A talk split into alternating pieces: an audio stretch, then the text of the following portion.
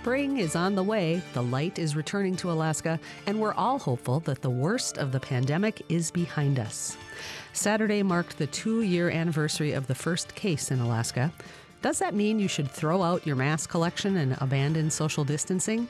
Or is a more cautious approach a wise idea? What has been learned that may help prevent so much death and disruption from contagious disease in the future? Light at the end of the pandemic tunnel is our discussion today on Talk of Alaska.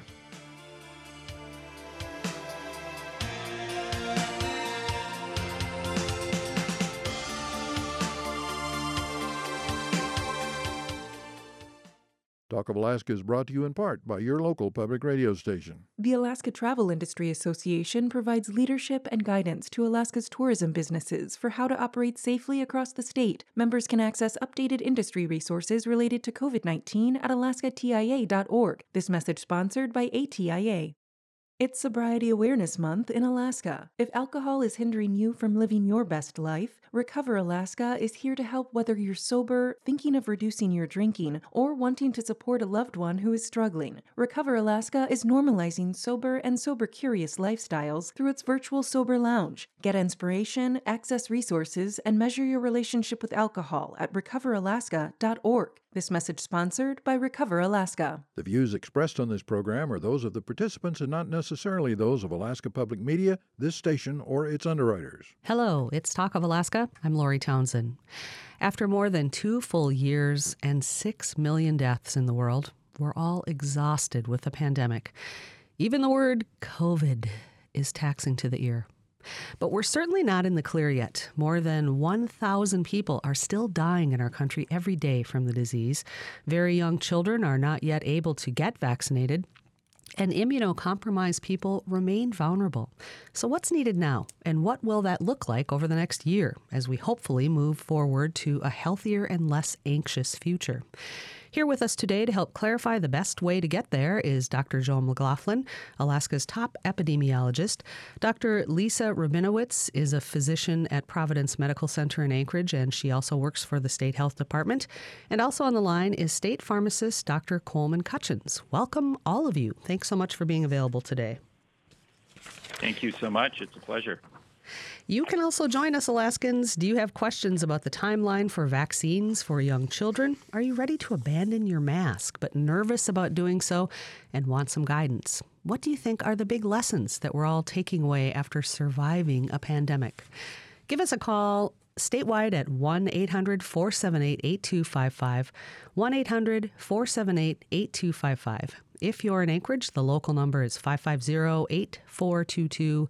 550-8422. You can also email questions or comments to talk at alaskapublic.org. Before we launch into a discussion with our guests today, let's hear from a student in Wrangell who is celebrating that she no longer has to wear a mask at school. Kaylin McCutcheon spoke to KSTK reporter Sage Smiley. I feel like a lot of people are very excited about it and hope that they stay gone but some people think, well, I need to stay protected, so they're going to keep them on.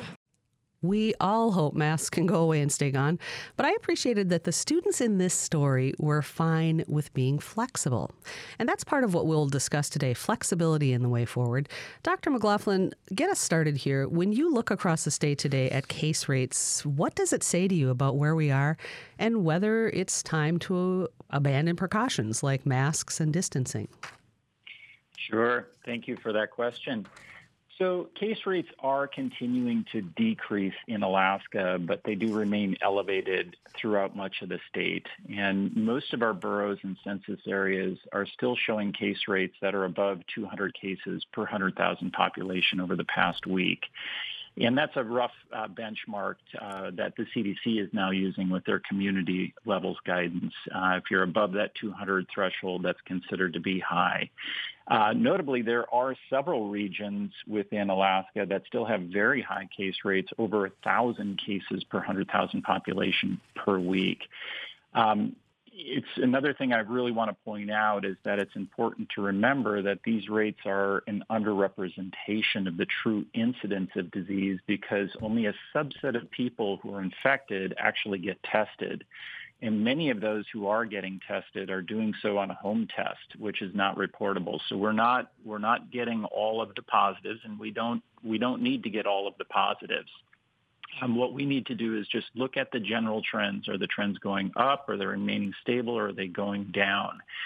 And overall, the trends have been going down. They are showing some signs now that they're they're leveling off a bit, and we're seeing this in many other uh, states across the country, as well as many other countries globally, where we're seeing a leveling off. And that's probably due to a couple of factors. Number one is uh, the BA2 uh, strain of Omicron, which is a bit more transmissible, probably about 30% more transmissible than the BA1 strain and that is now really taking a foothold, um, a stronger foothold in the United States. Probably about a quarter of the cases um, are BA2 now in the U.S. and a little bit higher in Alaska. Um, but also people are just sort of easing off. People are doing less masking, less social distancing, and that's also going to contribute to more disease transmission. So that's kind of the general picture. Well, thank you for that. And I want to uh, go back to this BA2 variant because I, I wanted to ask about that.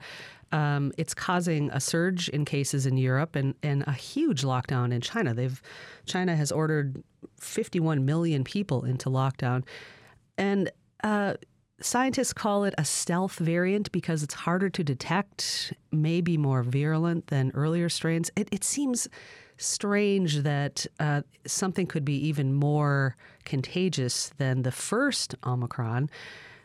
And did you say that it is already in Alaska? I was going to ask you about when you think we'll see it here, but it sounds like it's already here. It is, yeah. So we're seeing a slow but steady increase in the proportion of BA2 cases that um, have been uh, uh, sequenced nationwide and here in Alaska. So nationally, about 23% of the cases are BA2 now. And in Alaska, it's about 35% of the cases. And the current estimate is that this, this strain is about 30% more transmissible than the BA1 strains, but it's not more virulent and it doesn't appear to be more capable of evading prior immunity um, through vaccination or uh, or prior infection. Um, one other thing that's uh, on the positive is that people who have had BA1 infection do appear to be very well protected against BA2. And um, you're right. It is contributing to rising case counts in countries uh, across the globe, especially countries that didn't have a large BA1 outbreak, such as, you know, we, we are seeing in China this surge. South Korea is experiencing a big surge.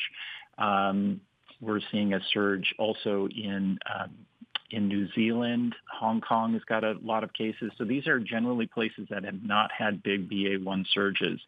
Now, that being said, we are seeing a rise also in some European countries that did experience uh, relatively large BA1 surges. All right, thank you. Uh, before we get on to Dr. Rabinowitz, Rabinowitz and Dr. Coleman, um, we have a caller that's uh, asking about variants. Roy is in Akiak. Hi, Roy. Oh, good morning. Yeah, I think you may have partially in, but I need to be clear. Um, it's just that um, when I heard the radio stations that state that the variants may be behind us, uh, I question that right away when I hear about that China incident about this Delta variant being a little more contagious and more dangerous than previous variants. And then the other question besides that is will there be a pan vaccine for variants of um, COVID 19? Be listening to you. Thank you. Thank you. I think um, the question is sort of like will there be a vaccine that can kind of head off other variants, but um, that's probably not likely, is it? That one could, one size fits all when it comes to these variants? Lisa, do you want to take that one? Yes, Dr. Rabinowitz, please. Yeah, I'm happy to. So, the good news is that with um, all this great technology uh, we now have with these mRNA vaccines, they're able to tailor the vaccines pretty easily. So, um, all the major drug companies are currently working on uh, variant specific vaccines and uh, specifically looking at ones that will be able to um, combat a few different variants. So currently, Delta, Omicron, and even BA2 are being worked out in a combo uh, vaccine looking towards the fall if needed. So lots of exciting things happening in the vaccine world. All right, and and Dr. Rabinowitz, uh, Dr. McLaughlin talked a little bit about this, but is it sort of an empty exercise to keep measuring case counts now with so many people either testing at home or just not testing? The accuracy isn't there for totals, but are there still things that can be learned from monitoring the numbers that are reported? Absolutely. I think following the trends, you know, as Dr. McLaughlin was just mentioning, we're watching worldwide kind of what's happening in trends, watching nationally and in Alaska. We definitely realize we're not capturing every single case, but it's important that we're following these trends. And as you mentioned, have that flexibility so we know when we need to, you know, change things we're doing, um, add mitigation, or be able to peel off layers of mitigation moving forward. If you're just joining us, we're talking about what we need to all know about future mitigation efforts as the pandemic uh, sort of seems to be subsiding, but there are other variants of concern emerging. And so we've got Alaska's top doctors on the line with us Dr. Joe McLaughlin, the state epidemiologist. Dr. Lisa Rabinowitz is a physician at Providence and also works for the state health department. And Dr. Coleman Cutchins is the Alaska state pharmacist, also with the Department of Health and Social Services. If you have questions, you can join us. 1 800 478 8255 is the number statewide. 1 800 478 8255. If you're in Anchorage, the local number is 550 8422. 550 8422. You can also email us, talk at alaskapublic.org. Dr. Cutchins, the state pharmacist here for us, do you expect that we'll continue to see um, some lingering variants and that people are going to require annual vaccine boosters like flu shots? Or is it more likely that COVID will just sort of burn out at some point as the pandemic known as the Spanish flu did a century ago? That's a good question, and I, I, I think it's tough to make predictions, you know, over the last two years. But I will say, you know, when we think about in general um, with with viruses, especially the class of viruses that the SARS-CoV-2 virus is in, um, mutations are what they do you know, they essentially don't have good spell checkers. So every time someone new gets infected, is really another chance for the virus to mutate. Um, you know, but that being said, you know, like Dr. Rabinowitz said, I think we are going to see sort of better and better vaccines. Um, I think for me, one of my big positive messages coming out of this pandemic is, you know, we were able to uh, get about a decade worth of vaccine research done in about a year or two, just from the tremendous amount of resources that got put into that. And, and really a lot of the vaccines that have been on the forefront, um, you know, kind of the next technological leap and bound are here now. Um, so I think they will get better. They will cover more strains. And in terms of the interval, you know, it's difficult to say, um, you know, what the interval is going to be moving forward, but, but I think we're moving into a better space. And Dr. Cutchins, you said as said something about as we're moving on or moving beyond. Do you feel that we are? Do you feel like we are kind of moving into this phase where uh, this spring is going to look much different and uh, uh, kind of have a sense of relief about that, or or how are you feeling? I mean, I, I'm personally feeling a lot better about it. I think that goes back to some of the points Dr. McLaughlin brought up. You know, we do have a very large portion of the population now that, that has immunity, you know, through vaccination or, or some degree of immunity from prior infection.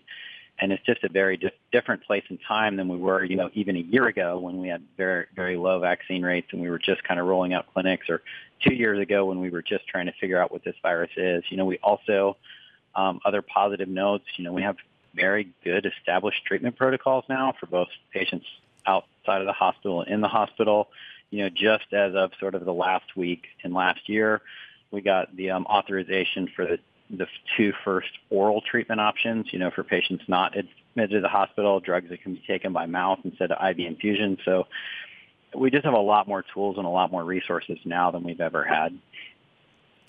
All right, Dr. McLaughlin, I want to go back to you again. Um, let's talk a little more about levels of immunity in our state um, understanding that it varies across Alaska. But How might that affect future surges, such as in coming weeks after students were on spring break and, and there may be an uptick now in cases? Uh, you mentioned that people that had the first Omicron probably have some um, immunity to the B2 version. Is that correct? Correct. Yes, they have. They probably have very good immunity to BA2. So, you know, I think we're, we are, as Dr. Cutchins mentioned, we're in a much better place now than we were, say, a year ago. Uh, we have a much higher proportion of the population that has been exposed to some version of uh, one or more of the antigens on these uh, viruses. So either they've been exposed to the virus, they've actually gotten infected, or they've been exposed to one or, or several doses of the vaccine. And so that means that our bodies have some memory of this particular virus and are capable of fighting it off uh, more adeptly. And this is particularly true when you look at, even though we're seeing waning immunity over time among people who have had prior infection and among people who have been vaccinated, um, so there is a risk of reinfection or vaccine breakthrough, but the risk of hospitalization and death still still remains quite robust among people who've had prior infection, people who've been vaccinated. So that puts us in a much much better place. You know, the other things that I would mention in terms of you know what we've learned over the past two years and how we're in a better place now than we were even just a year ago you know, we know much more about the viral characteristics and dynamics of the SARS-CoV-2 virus. We know about its incubation period, its transmissibility, the period of infectiousness, how virulent or, or severe is it. Um, we know then about the natural history of COVID-19 and long COVID.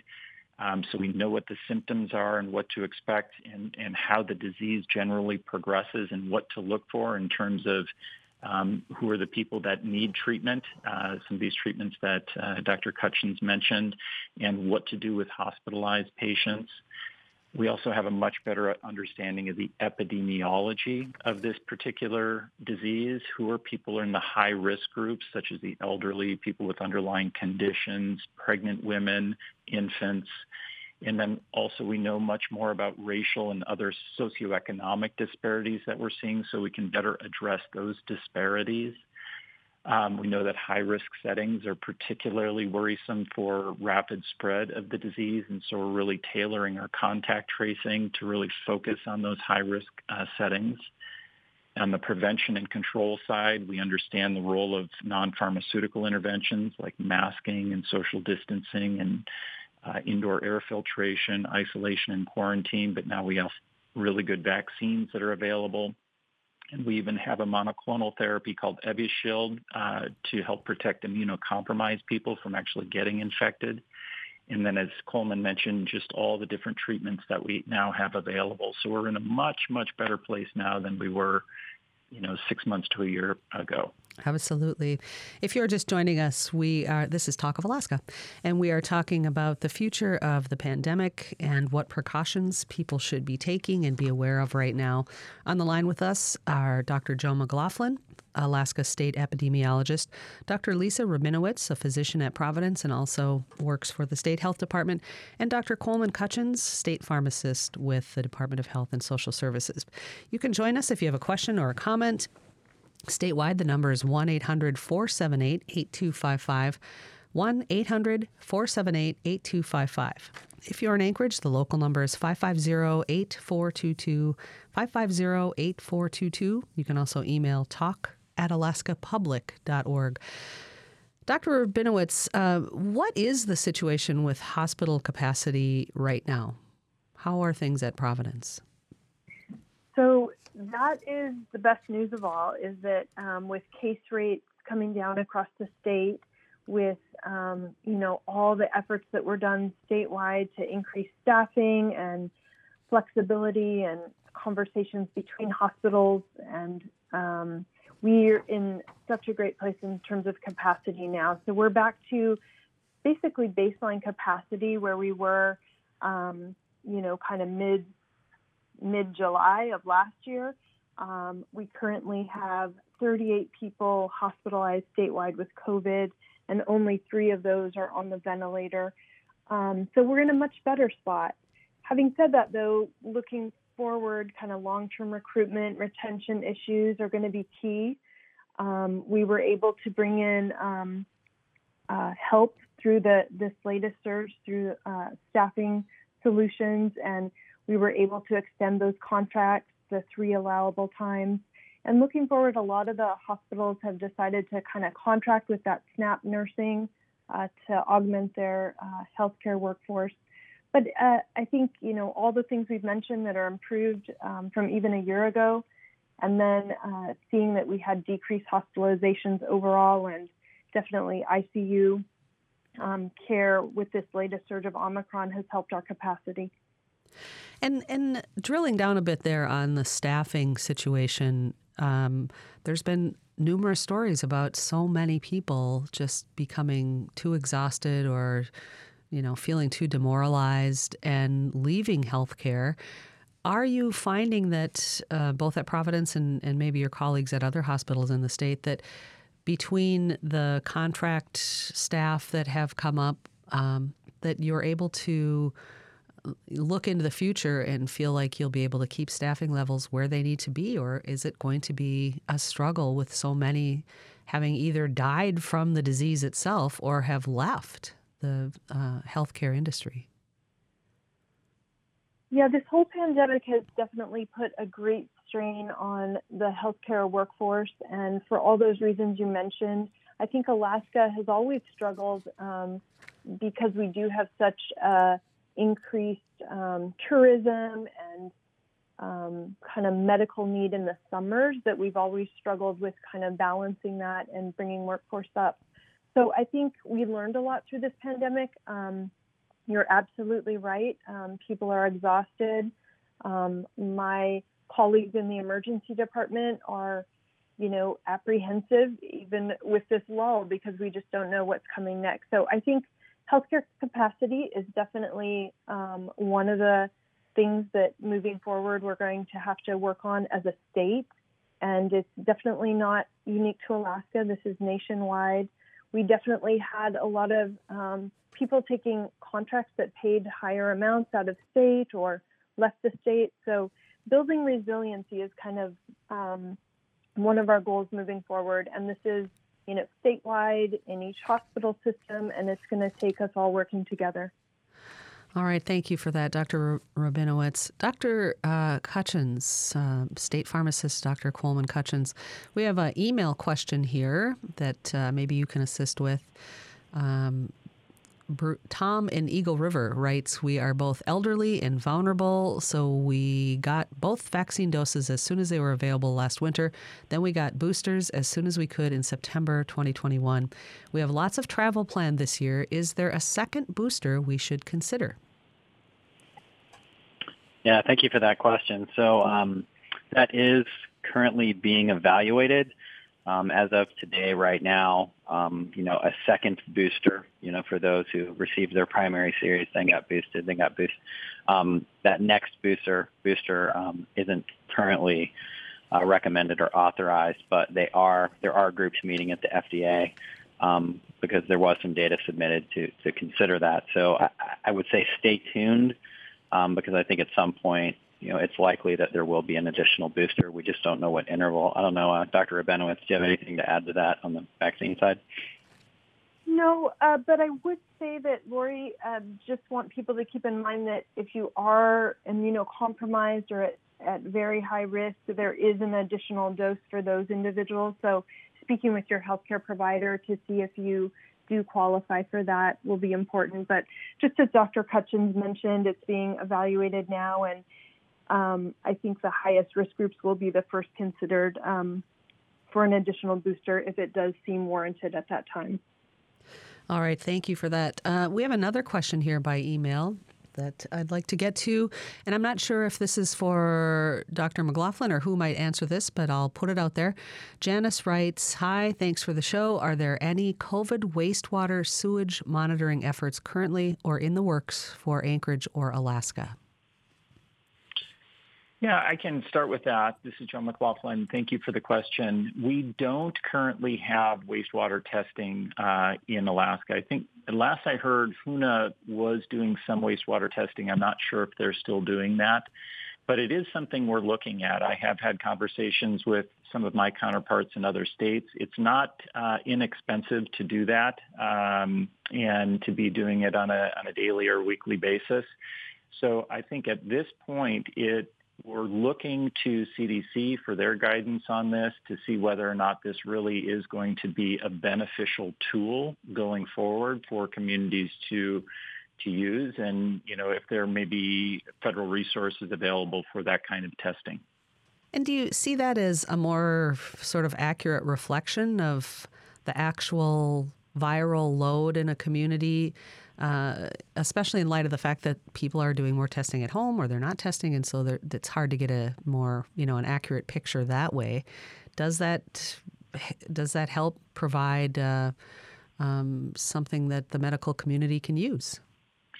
You know, the wastewater surveillance testing is really um, beneficial for a couple of things. Number one, it's an early indicator of um, of disease transmission. So, for example, if you've got a community that is um, basically hasn't seen any COVID uh, for a long time, you can use that wastewater surveillance to uh, oftentimes detect COVID before cases actually get de- detected. Um, the other thing it can be helpful for is detecting new variants. Um, and so I, I, know that I think Oregon was able to detect a, a slight variation in the genetic code of, of um, one of the SARS-CoV-2 viruses that had isolated through wastewater. So those are two of the advantages of wastewater surveillance. All right. We have a, another email question from Tima, or actually not a question, but kind of a statement and and I think it's really important to remember this these voices. Tima writes, "Everything sounds like it's getting better, except if you're immunocompromised or elderly." So, I'm an elder that feels like collateral damage because of the way that current COVID information is directed toward the younger, healthier population. The messaging really needs to improve, be improved. And and so um, what are your thoughts about that? We've got three doctors on the line with us that have been, you know, living uh, this 24 7 for more than two years now. What, what should the messaging be? Uh, we're trying to balance cautious optimism with still a need to be careful. As we noted earlier, more than a thousand people are still dying every day in our country from this disease. That's exactly right. I can start with that. I'm sure we all have um, bits that we can add to this. So it, this is a very important point, and this is why everybody needs to take their own assessment of their own personal risk and make decisions that are appropriate for you. So there are a number of things that uh, immunocompromised people can do or people who are elderly or at increased risk to decrease the risk of COVID number one is getting vaccinated and getting boosted if you're if you're eligible. If you are immunocompromised, we talked about Evusheld, which is a long-acting prophylactic monoclonal antibody that people can take before they're even exposed to the virus that will help fight the virus off. Um, also avoid high-risk settings such as crowded indoor settings, um, masking with a, a good high-quality mask ideally if you're really in a high risk um, um, if you're elderly or if you're if you've got lots of underlying medical conditions, um, if you're immunocompromised, an N95 mask that's well fit, you know that fits very well to your face, is going to be provide you the best uh, protection on the masking front and get prompt outpatient treatment um, if you do get infected. So obviously, if you have any signs or symptoms of illness, get tested right away. If that test comes back positive, talk to your healthcare provider about outpatient therapy. Um, and then people who live with or frequently visit high-risk persons can also take added steps to decrease their risk of transmitting an infection or importing the infection into the home of the high-risk person such as again maintaining up maintaining up to date status with their vaccination, masking, social distancing, testing, etc. Mm-hmm. All right. Um, we're going to take a quick break. And when we come back, we will continue our conversation about the best way to cautiously move into the future as we're learning to live with an ongoing pandemic as Talk of Alaska continues. Talk of Alaska is brought to you in part by your local public radio station. Parents, did you know that one out of four Alaska high school students currently use e cigarettes? E cigarettes are easy to use and easy to hide. What teens breathe in and out from e cigarettes is not safe. It contains cancer causing chemicals, toxic metals, and nicotine. Nicotine can lead to addiction. It can harm brain development and hurt memory, learning, and attention span. Parents, talk to your teens about vaping. Visit Live Vape Free at alaskaquitline.com. This message sponsored by the Alaska Tobacco Quit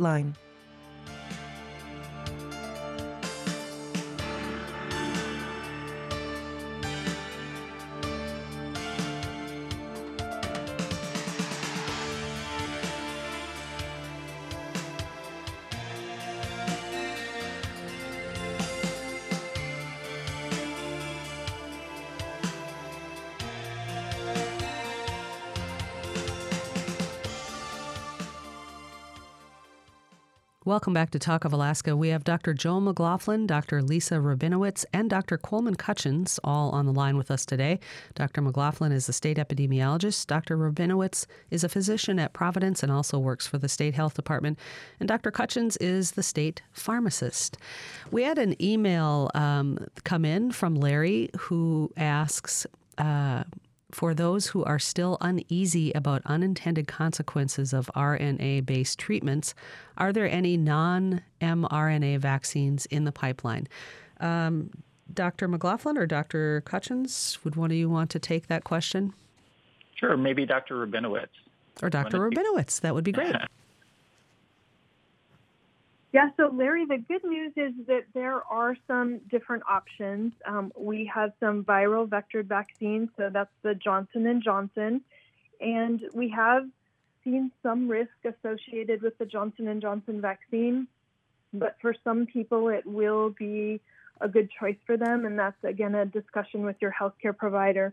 There's also some uh, newer vaccines coming along the pipeline and being used uh, internationally that use some um, different technology with viral particles um, that are inducing that immune response through viral particles um, directly instead of going through the cell machinery with the RNA. So there are definitely some options. Um, the good news is that, you know, looking at these vaccines, especially the RNA, uh, the mRNA vaccines, they've been very uh, safe um, which has definitely been exciting for us looking forward um, and effective against those severe health outcomes that we talked about. So, yes, Larry, definitely options. All right. Thank you so much for that. Uh, Coleman, Dr. Cutchins, I, I want to turn to you now as a pharmacist. Is there, and Dr. Uh, McLaughlin or Dr. Rabinowitz, any one of you can jump in here as well. Is there any more information available about ivermectin and whether it offers help in treating COVID? I get asked by members of the public a lot why we are not bringing more information about ivermectin on air. Has there been any vetted research that you've seen over especially the past year that would indicate there is some merit to this treatment? Yeah, thanks. And that's a good question. Um, the story is actually really interesting. So if we look back, you know, two years ago in the early days of the pandemic, um, it was the first time that very extensive computer modeling was ever done to figure out possible drug candidates. These were simulations done on a computer that, you know, essentially on paper looked at drug versus virus. Not in the human, just exactly, you know, the bio, the biochemistry of the two of those things together. So, you know, some front runners were found in there, you know, hydroxychloroquine, ivermectin, there were a few other drugs that were looked at. Unfortunately, it's, it's, it's very different between the way a drug interacts in the computer in a lab versus the way a drug works in the person. So, you know, here we are two years in. We have a lot of clinical trials now that have been done.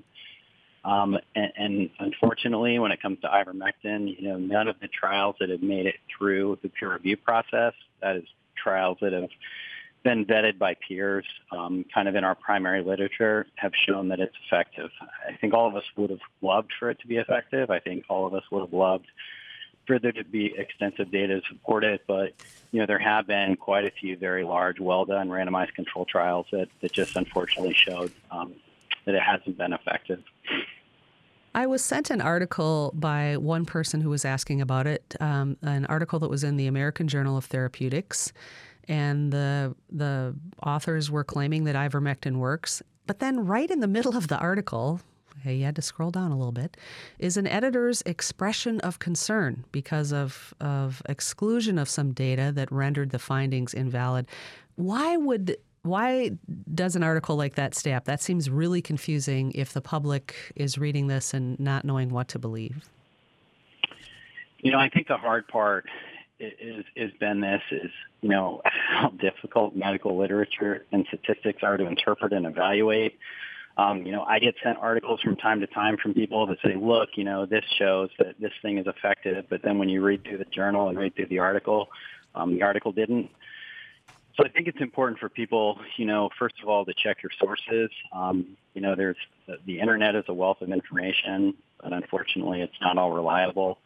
Um, you know, when we search what we would consider, you know, PubMed, which is really the, the world's foremost medical database, um, and look through first-line medical literature and read through that is, is really where we, get our evidence-based guideline. You know, also we're at the point in the pandemic where, um, like the Infectious Disease Society of America, which is you know really world-renowned um, experts on infectious diseases. They do our guidelines for things like pneumonia and urinary tract infections. Like they have come up with their own analysis. So if you, if you don't want to read all the literature, um, they have some really good resources on you know what treatments have been shown effective and what haven't. All right. Thanks for that. Uh, if you'd like to join our conversation, if you have questions for the doctors that we have on the line about the future of the pandemic and what you should be doing right now to keep yourself and your family safe, you can join our conversation at 1 800 478 8255. 1 800 478 8255. If you're in Anchorage, the local number is 550 8422. 550 8422. You can also email us talk at alaskapublic.org. Let's go back to the phones for a moment. Lorna is in North Pole. Hello. Hi there. How you doing? Good. Did you have a question?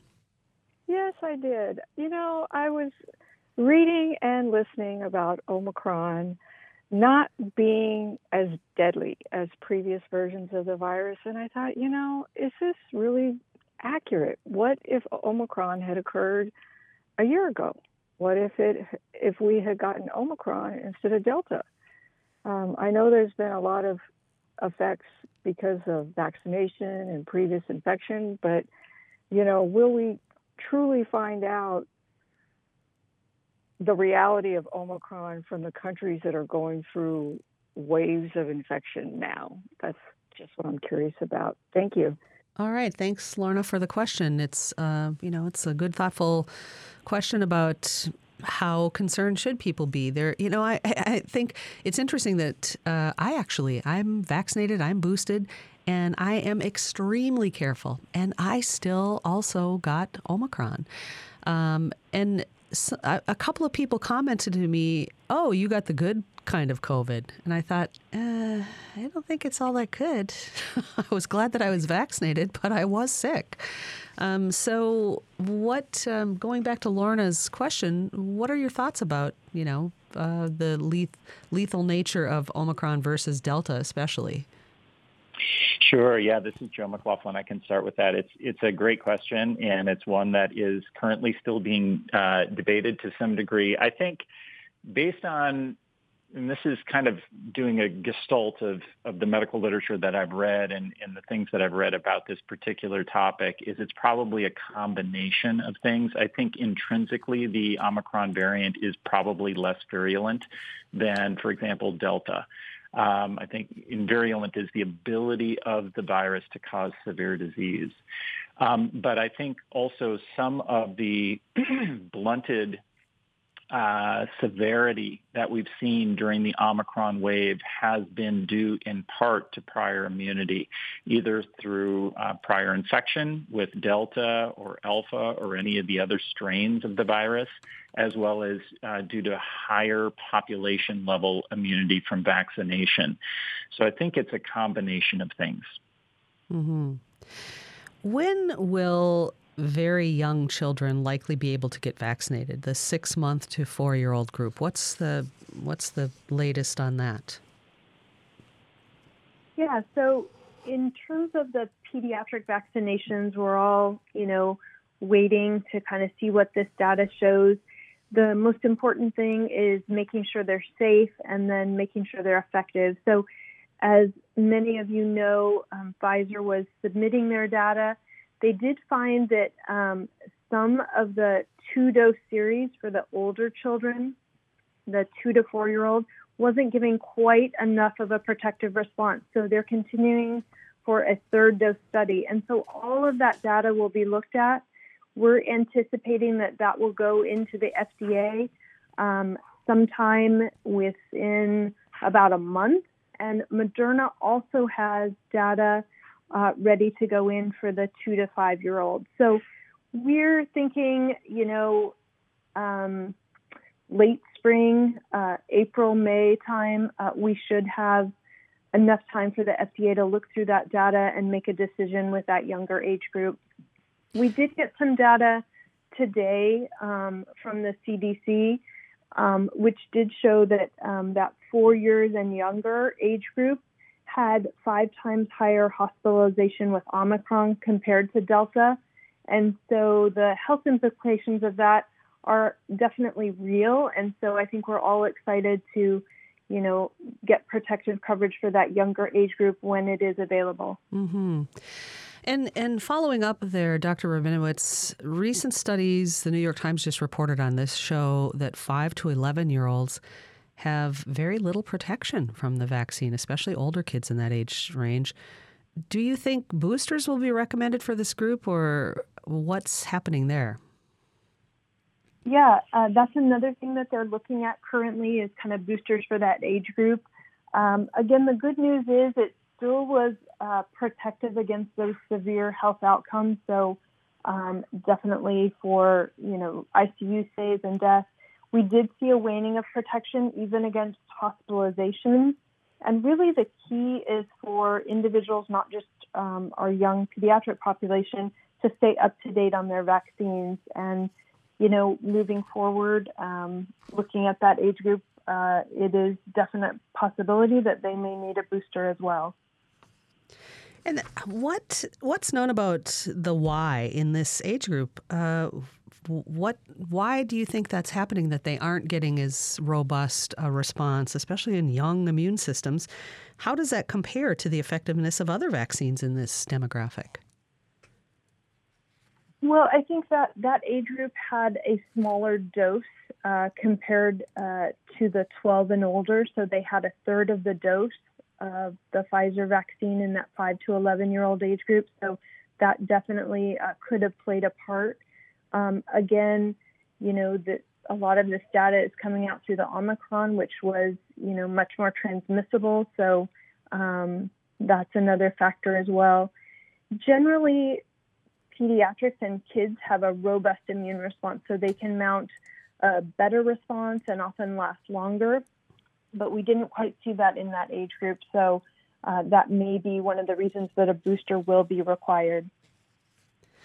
All right, thank you for that.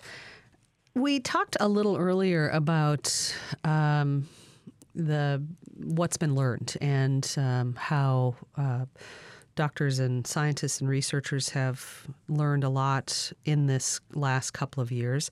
But on the other side of that, what has COVID revealed about the weaknesses in our healthcare system, especially when it comes to disparities or the relationship between rural and urban health centers?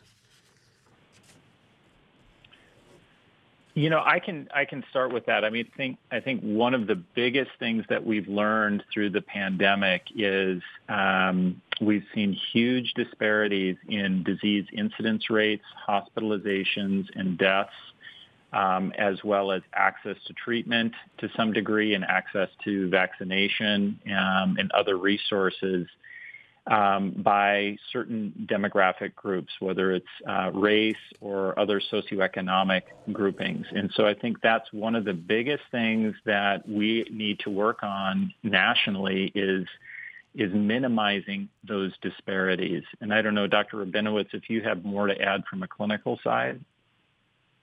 Yeah, and I think it's important to note that, you know, on some um, recent data looking at the last two years um, in terms of rates of COVID and the urban rural divide in terms of vaccine access has been significant. We're talking 25% more people are vaccinated in an urban setting. So I think we are unique in Alaska. We have our tribal health partners who have done an amazing job. And Alaska has actually seen some of our urban areas, um, you know, falling behind. So I think there's opportunities moving forward to, you know, look at our um, disparities, as Dr. McLaughlin um, noted, and kind of, you know, dive into our dis- diverse populations and figure out where we can make, um, you know, improvements in our public health overall. And some of that is, you know, leveraging these partnerships that we've made throughout the pandemic with, you know, private industry, with, you know, healthcare systems throughout the state. We now have those communications lines open, and I think we can do a lot of amazing things moving forward. All right, we thank you. We're going to take another quick break, and when we come back, we'll get some more phone calls on the air as Talk of Alaska continues. Talk of Alaska is brought to you in part by your local public radio station. NEA Alaska is a professional education association representing over 11,000 of Alaska's dedicated public school employees. NEA Alaska members are united in their commitment to provide an excellent education for every student, regardless of background or zip code. Together, NEA Alaska members work with colleagues, parents, and their communities to build strong public schools that are productive, safe, and welcoming to all. Learn more at neaalaska.org and help NEA Alaska reach, teach, and inspire all Alaska students. This message sponsored by NEA Alaska. Alaska's unique approach to mental health funding is improving the lives of Alaskans who experience behavioral health conditions and developmental disabilities. The Alaska Mental Health Trust Authority has a responsibility to generate revenue from its 1 million acres of land and the resources they contain. The trust uses this revenue to help fund statewide programs and initiatives that positively impact trust beneficiaries. To learn more, visit alaskamentalhealthtrust.org. This message sponsored by the Alaska Mental Health Trust. Welcome back to Talk of Alaska. We're discussing the way forward with the COVID pandemic. We're going to go to the phones for a moment now. Susan is in Bethel. Hello. Hi, good morning. Thanks for doing this topic. Um, my question is, you know, I read, I've been reading a lot about this, and they've found evidence of COVID-related mutations in animals, um, farm animals, zoo animals, wildlife, pets is there a chance of this mutation bouncing back to humans again? I mean, is this something that could happen? Um, thanks. I'll take the call um, on the radio. Thanks, Susan. Great question. That kind of combines uh, another caller that had asked about uh, with deer getting COVID. What about dogs? So, what is the answer there? Is there a concern about pets or other animals getting this virus and, and then transmitting it to humans? Sure. Yeah, this is Joe McLaughlin. Thank you for the question. Um, it uh, it certainly is possible that you know once you have uh, the SARS-CoV-2 virus circulating in an animal population like the deer population, what can happen is that deer population becomes a reservoir for the for the virus, and the virus will continue to transmit in that reservoir, and it will continue to mutate um, over time, just as it is in humans. And it is possible that, um, say, it's been you know transmitting in that population for many months.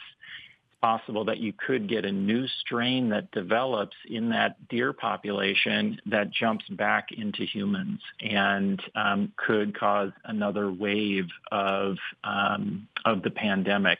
That's one of the theories about what might have happened with Omicron. We don't know exactly where the Omicron um, viral strain actually came from, but it had so many different mutations. One of the theories is that it may have been um, that it jumped to an animal species, was circulating in that animal species population for a while, and then jumped back to humans. We don't know for sure if that happened, but that's one of the theories.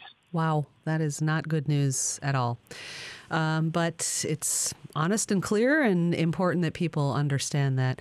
We have a, another email question about uh, home tests. Um, Elizabeth writes Other states are collecting home antigen test information. Is there a plan to have a self report process for home testing in Alaska? And uh, she also asks Am I infectious if my home test is still positive? Even after 10 days, and I am no longer having symptoms. So, two questions there. Is there a plan for self reporting in Alaska? And then uh, uh, a question about how long you're contagious.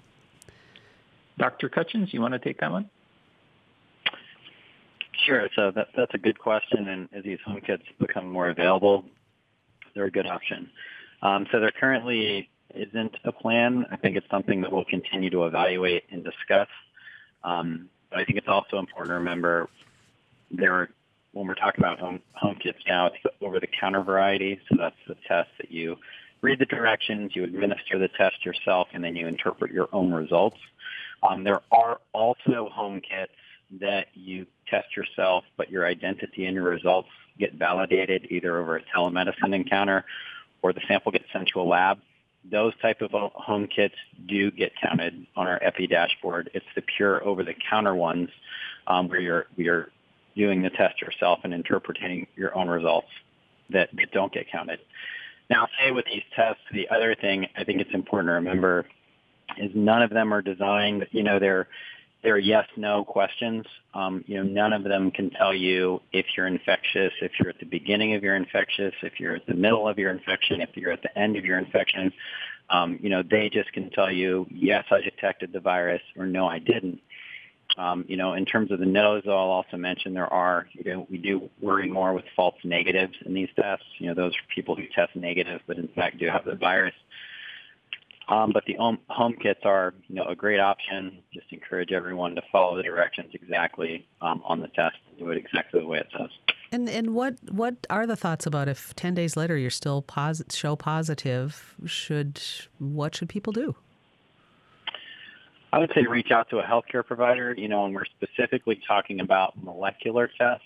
Those are PCRs and more of the tests that are done at healthcare facilities. There are some at home ones those tests look for the genetic material of the virus.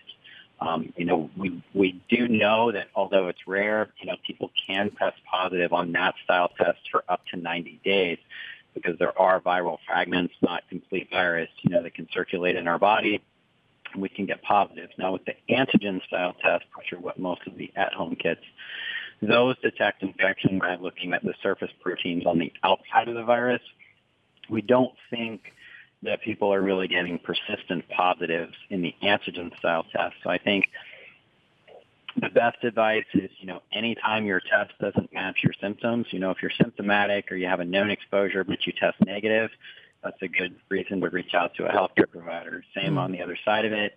You know, if you have no symptoms at all or you've recovered and you're still testing positive, another really good reason to reach out to a healthcare provider. All right, let's go back to the phones quickly for a moment. Diane is in Anchorage. Hi, Diane. Hi, um, I'm very glad to finally hear that the CDC recently advised that uh, certain people of a certain age, I think teens through about 64, can delay the second um, uh, COVID shot. And then another, and, and it's been my experience with some family members and friends that uh, having it too soon does present some problems, especially with compromised immune systems. And then just recently, another family member visited a pediatrician for the child's first uh, COVID shot and asked about delaying it. And indeed, the pediatrician said there's evidence uh, to, uh, and I can read you quickly what was said. Uh, no, please don't. We we were running out of time here. Just get to your question, it, please. It, they they it was said that there is benefit to waiting for two months, if you can, for more durable immune response. So I hope that people understand they don't have to have that second COVID shot on time to uh, avoid some um, rare side effects. Well, thank you, Diane. Let's uh, let our doctors respond here, and and I also wanted to to just go back to messaging. Um, the the elderly person that said I feel left out because the messaging is so aimed at younger people didn't feel like the question was answered, and so kind of uh, help us in this final minute here understand what people should know about that second shot, as Diane asked about, and then the the clarify the messaging for people who are ready to just throw off their mask and be happy. What about people who are elderly and immunocompromised or can't get the the vaccine? Yeah, so Lori, I think this caller has a great point. Um, following a thorough evaluation of the latest safety and efficacy data, the CDC did provide new information on the interval for that primary series to kind of help healthcare providers recommend the optimal schedule and that's really for 12 to 64 years old. Um, sometimes it makes sense to widen out between your first and second dose, so as long as eight weeks. And there's a couple benefits to that.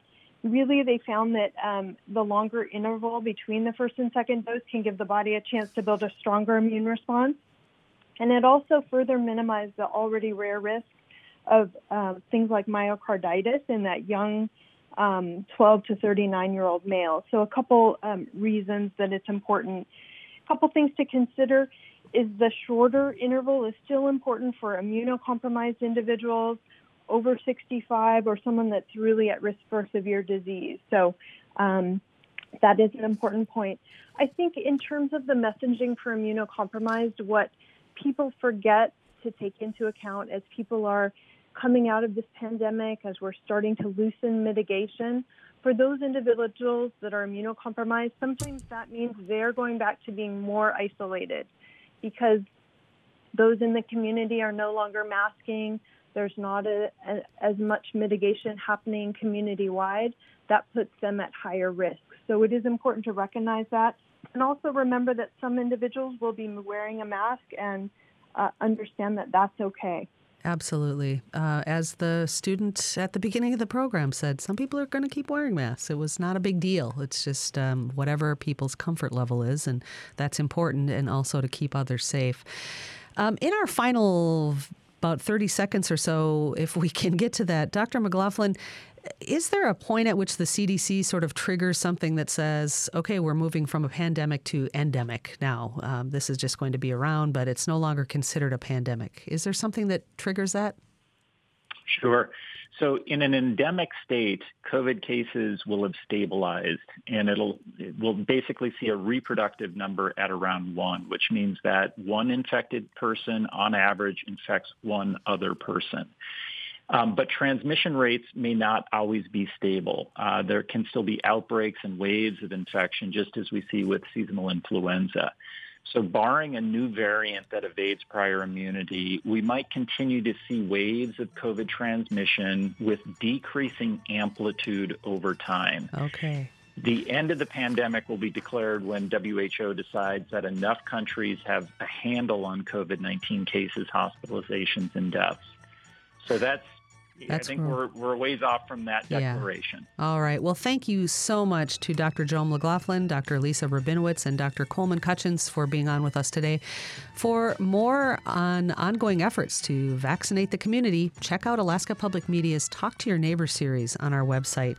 Thanks to our engineer, Tobin Shelby, our producer, Adelyn Baxter, and on the phones and social media, Kavitha George helped us out today. I'm Lori Townsend. We'll be back next week. Thanks so much for listening.